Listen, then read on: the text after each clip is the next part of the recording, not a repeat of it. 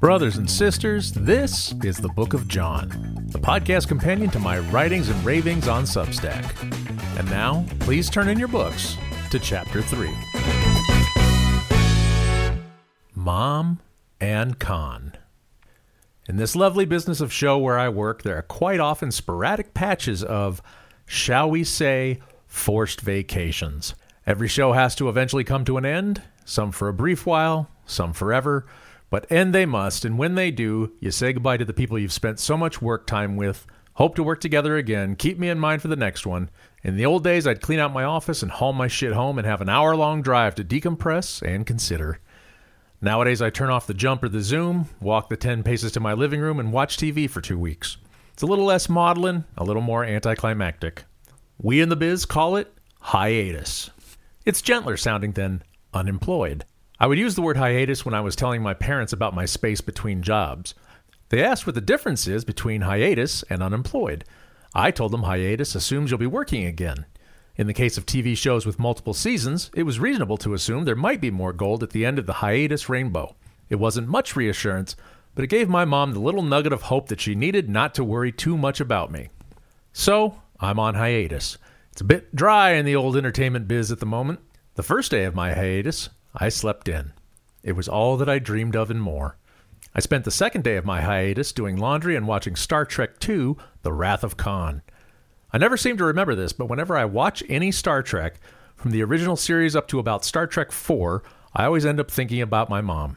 It's practically Pavlovian, especially with Khan, which I believe was one of her favorite movies. I didn't know my mom was a Star Trek fan until I was like 8 or 10 years old, and they started airing repeats of the original series on Sunday nights.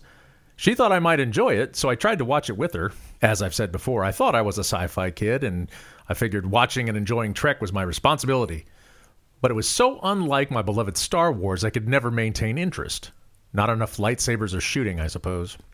I liked the ones where they time traveled or went to planets where they dressed like gangsters, but mostly, I didn't get it. I asked Mom why she dug the show, and she said she loved the relationships between the three leads Kirk, Spock, and McCoy. She especially loved it when Spock and McCoy would fight. She grooved on things like that people who seemed worlds apart, who could agree on nothing, who bickered constantly, but deep down loved and respected each other. Maybe there was more to it. Kirk's first name was Jim, same as her father. I know whenever anyone calls him Jim in the movies, I think of my grandfather. He and my grandmother also used to bicker like Spock and McCoy. Then again, maybe my mom just liked the phasers and the transporters and the moral quandaries. Even back then, I knew how rarefied it was for a lady of her age to admit to liking Star Trek in the 80s. Baby boomers were not down with people who liked Star Trek, comics, toys, any of that. Drinking too much and beating your kids, well, that was just fine, but don't you dare say you like cartoons. That would slowly change for Star Trek as the movies got more popular, but until then, it was just another lovely quirk that made up the ball of contradictions that was me dear mum. Side note, she also loved the original TV series of The Fugitive, and that one I was more into because once I saw it, I immediately recognized it was where they'd stolen the plot of the Incredible Hulk TV show. I was also fascinated with the show because it was the only show I knew of up till then that had an ending. Like in the last episode, I mean, spoiler alert for a 50 year old show, but Kimball finally caught up with the one armed man and got the justice he deserved. No TV show that I knew of ever had a last episode that wrapped things up. Today it's more rare not to wrap things up, but back then, if your show ended, well, too fucking bad. You'll just have to guess how your hero got out of the mess they were in. Oh, but I was talking about Star Trek. So, okay, the show is on in reruns. Great. Mom's happy. Then the original movie comes out, Star Trek the Motion Picture, and I don't know when she saw it, but whenever she did, she wasn't blown away by it. But when Wrath of Khan came out, it was a different story. She adored it and watched it several times when it was on cable, which is where I caught it with her. I liked it better than the TV show because it had more shooting in it. Still no lightsabers, though. Gene Roddenberry himself apparently didn't like it because it was too militaristic or some shit, but he can suck it because my fucking mom said it was the best one, so that's the end of the story. Thank you very much. She also really liked Star Trek IV the Voyage Home, the one with the whales. I don't know that it ever replaced Khan, but she did love it. And it's a great memory for me because we actually went to the movie theater as a family to see it, which was pretty rarefied in those days. Okay, so my mom loves Star Trek too. I mean, she also loves Psycho, The Godfather, any number of great movies. Why don't I think of her when I watch those? I mean, I sometimes do, but not the same way. Khan hits me in the heart more than the others. Part of it I can't explain. It's just tied to her, and that's the fact. My brain can't explain it. My heart doesn't even try. It just feels that same tug every time. And I never remember it's going to happen when I sit down to watch. This time, the only reason I was watching it was because I had to fold the damn laundry and wanted to watch something I'd be able to pause and stop and start and abandon if the need arose. And I just bought the 4K Blu ray Star Trek set, so you'd think it would at least ping my memory a little bit.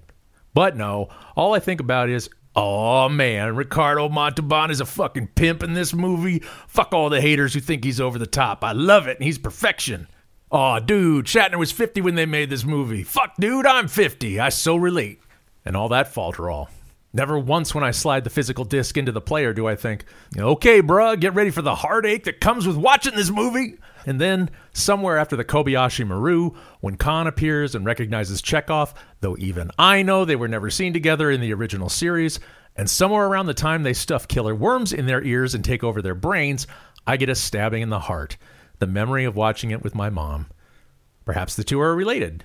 Worms wrap around Chekov's brain, memories punch me in mine. Scared the shit out of me as a lad, I'll tell you that. So maybe that's what does it emotionality linked to memory. Anyway, from there on out, as I watch Kirk gloomily get his ass kicked and watch him dodge death yet again, all I can think about is the smile on my mom's face when she watched or talked about the movie. Dude, I watched Terms of Endearment with this woman and bawled my fucking eyes out, but I remember that with less clarity than watching Kirk and Spock say their goodbyes. I mean, keep in mind, I didn't give two flying shits about Star Trek. At the time, I thought this movie was okay. I certainly didn't lose my shit over it, the way I would in later years after I got older and saw it a few more times, including once in a movie theater, and finally understood what all the hype was about. I mean, I barely got through the worm in the ear bit once when I was a kid let alone repeat viewings. But something about the way my mom talked about it stuck with me. The aging Enterprise crew, the Kirk Spock friendship. Maybe it was seeing in my mom the same sort of fascination that I had for Star Wars or comics. I don't know. I flip these things around in my brain to try and figure out the connection. Nothing feels exactly right. Like my mom, I never got too terribly deep into what came after Star Trek VI The Undiscovered Country. I've seen most of the movies, enjoyed many of them, and I've seen some of the shows, but they just don't spark the same joy. I enjoy every episode of Next Gen I've ever watched, but I haven't watched terribly many. I watched a whole season of Deep Space Nine. I don't remember a thing about that. I tried to watch Enterprise. Blech. I'm looking forward to the day I sit down and binge season three of Picard, having seen neither of the two seasons preceding it. But it'll be different, and I'm really down with that. I kind of like hitting this point in life and realizing that my particular love of a thing is tied to my parents. For my dad, it was always The Muppet Show. That wasn't a mystery even while it was happening. So when I got to work briefly for the Jim Henson Company a few years ago, it blew my heart and mind wide open. But Mom, Mom Gets Khan, a sci fi movie about aging, life, death, rebirth, revenge, and one of the best space fights in all the Trek movies. Now, if you don't know me personally and you haven't guessed by now, my parents have both been gone for over a decade. My father passed in 2013, and I'm sure one day I'll tell you all about him. My mom passed in the summer of 2008 after fighting cancer for less than a year. I probably need not say it was a hard time. She fought as hard as she could, but the cancer was insidious, and it was unfortunately a losing battle from the start. I was lucky, though. My family didn't leave things unsaid. I'm not one of those kids who had to wonder if their parents really loved them. If anything, I was goddamn spoiled about it. I was able to take their love and pride in me for granted, and thank Christ I never had to learn what it's like for your own parents not to think much of you. I've met plenty of people who live that life, and I do not envy them. I love and miss them both, and while the loving never stops, the missing hits me in weird bursts. I'll go for a while without thinking much about them directly.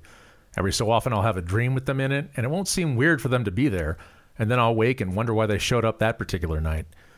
But the missing comes at odd times, usually when I least expect it. And who'd have thunk it would have been when I watched Star Trek of all things? So now that I've taken pains to write it down and say it out loud, I wonder if I'll think differently of it from now on. I wonder if I'll take it off the shelf and think twice before watching it, knowing I'll remember mom when I do. I mean, it's not like it's a great danger. I only watch it every few years. And when I do, it's usually like this impromptu, off the cuff, just one of those comfort movies. Like Rounders or Shattered Glass. Yeah, those are my warm blankets. I could not tell you why. But now we have injected the Heisenberg uncertainty principle. Just by musing about it, trying to put a name to it, I've changed the experience. And that's fine. I kind of love knowing that my enjoyment of Star Trek is tied almost directly to my mom.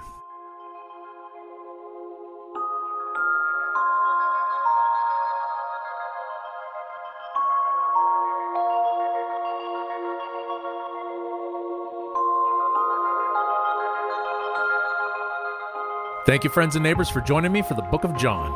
You can reach me at johnpatricknelson at substack.com or at the Book of John podcast at gmail.com.